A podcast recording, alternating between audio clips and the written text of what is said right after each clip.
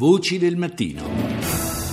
Alle 6 e quasi 9 minuti, la prima parte della nostra rassegna internazionale, partiamo dagli Stati Uniti con la TV pubblica PBS.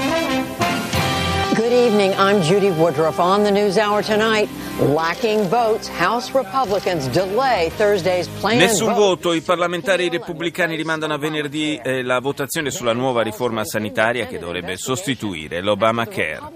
Chiesta un'indagine indipendente dopo che il presidente della Commissione parlamentare per l'intelligence, David Nunes, è andato direttamente alla Casa Bianca per aggiornare il presidente Trump sulle presunte intercettazioni di cui sarebbero stati oggetto i suoi collaboratori Intanto aumentano le scommesse online su Trump, la sua agenda, il suo stile sono oggetto di molte scommesse, tanto che alcune agenzie internazionali di gioco online pensano di attrezzarsi assumendo esperti della materia. Al Mayadin.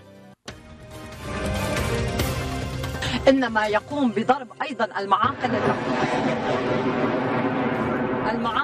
L'esercito siriano riprende il controllo di una fabbrica tessile a Jubar, a nord-est di Damasco, mentre gli scontri nei dintorni di Hama proseguono. Sono i bambini palestinesi le prime vittime della politica israeliana di repressione, afferma la TV libanese. Fonti diplomatiche rivelano dal Mayadin che il nuovo inviato delle Nazioni Unite per la Libia sarà lo statunitense Richard Wilcox. Russia Today. Breaking news on RT International. The UK Defence Secretary says a link with Islamic terrorism assumed in the attack that happened in the past 24 L'apertura di Russia Today è dedicata ancora agli attacchi, all'attacco di mercoledì a Londra. La polizia britannica ha identificato il terrorista che ha colpito a Westminster come Khalid Massoud. Lo Stato islamico ha reclamato la responsabilità delle atrocità da lui compiute, uccidendo tre persone nella capitale del Regno Unito. Un presunto terrorista è stato arrestato intanto nella città belga di Anversa dopo che aveva cercato di lanciare la propria auto ad alta velocità contro i passanti, all'indomani dell'analogo attacco a Londra. E i londinesi sono profondamente scioccati per quanto è accaduto nel cuore della loro città. Alcuni mettono in discussione il livello di sicurezza. Andiamo proprio nel Regno Unito con BBC. Latest headlines from BBC News. My name is Mike Embley. The man who killed four people outside the Houses of Parliament in London on Wednesday. L'uomo che ha compiuto l'attacco di mercoledì scorso davanti al Parlamento di Londra si chiamava Khalid Massoud, 52enne, inglese, di religione islamica, aveva alle spalle una storia di violenza e di crimini. La polizia sta interrogando otto persone a Birmingham, sono sospettate di avere legami con l'organizzazione dell'atto terroristico. Inoltre, secondo la polizia, ne stavano preparando altri. Intanto è salito a quattro il bilancio delle vittime, oltre all'attentatore, dopo la morte di un 75enne che era rimasto ferito in modo molto grave. Identificate due altre vittime, l'insegnante inglese Aisha Freid e il turista americano Kurt Cochran. Radio Romania. Relația dintre România și Republica Moldova e o relație specială, având în vedere... Dall'emittente di Bucarest ascoltiamo la voce del primo ministro romeno Sorin Grindeanu che ha parlato prima del vertice Romania-Moldavia che si è svolto ieri. La relazione tra Romania e Repubblica Moldava è speciale, date le comuni radici storiche e le aspettative reciproche. Perciò, ha concluso il Premier, riteniamo che questa riunione sia particolarmente importante. Nel corso del meeting si è parlato dell'assistenza tecnica e finanziaria concessa dal governo di Bucarest e di progetti di collaborazione in campo energetico, educativo e culturale.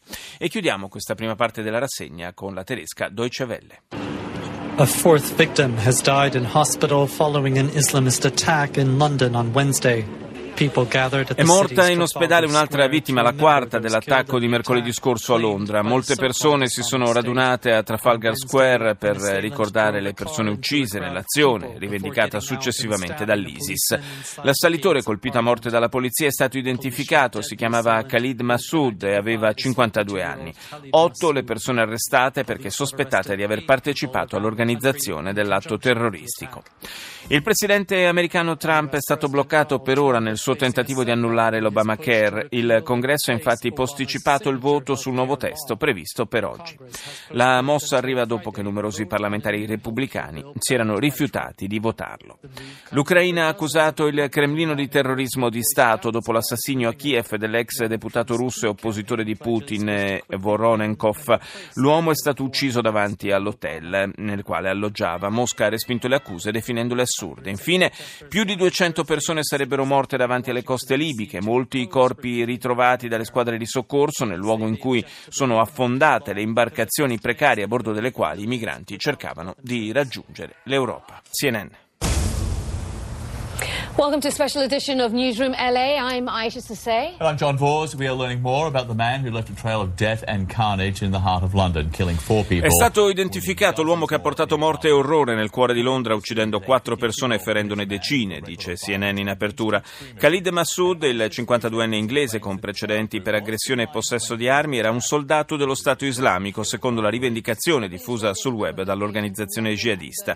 Hanno un nome anche due delle quattro vittime, Aisha Freid, insegnante inglese, e Kurt Cochram, eh, turista americano che era a Londra per festeggiare l'anniversario di matrimonio. Gli inquirenti che hanno arrestato otto persone dopo le perquisizioni effettuate in vari appartamenti di Londra e Birmingham continuano a sostenere che Massoud avrebbe agito da solo. Intanto Londra torna alla vita normale con la riapertura del Westminster Bridge dove è cominciato l'attacco di mercoledì. Al Jazeera. نشرة أخبار التاسعة من قناة الجزيرة في قطر والبداية بالعناوين L'organizzazione dello Stato islamico rivendica l'attacco di Londra. L'esecutore era conosciuto dalle forze dell'ordine per i suoi precedenti penali, ma non figurava nella lista dell'antiterrorismo.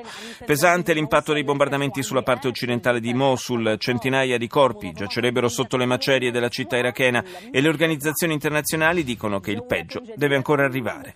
Nuova tornata di colloqui sulla crisi siriana a Ginevra. L'ONU mette in guardia sugli effetti disastrosi per i civili dei combattimenti alla periferia periferia di Damasco. Torniamo negli Stati Uniti, CBS.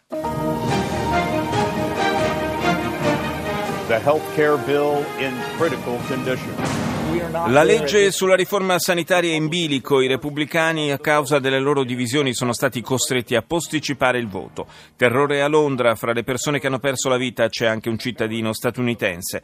Un sorprendente arresto nel caso delle minacce rivolte contro centri ebraici negli Stati Uniti. Apparentemente, dietro alle decine di minacce, ci sarebbe un diciottenne ebreo americano. E chiudiamo questa rassegna con la sudcoreana Ariranga. We begin with the latest on the salvage of the Sewonho ferry that sank in waters off Apertura dedicata al recupero del traghetto Sewol affondato nelle acque antistanti la costa sud-occidentale del paese tre anni fa. Nell'incidente morirono 304 persone. Il ministro delle finanze sudcoreano Yoo Ipo ha minacciato di prendere contromisure legali contro la Cina. Pechino infatti, imponendo sanzioni commerciali nei confronti di Seoul come ritorsione per il dispiegamento nel paese del sistema antimissile TAD, avrebbe agito in violazione dei trattati internazionali. Intanto la Corea del Nord starebbe preparando un nuovo test missilistico. Secondo fonti americane il lancio potrebbe avvenire all'inizio della prossima settimana.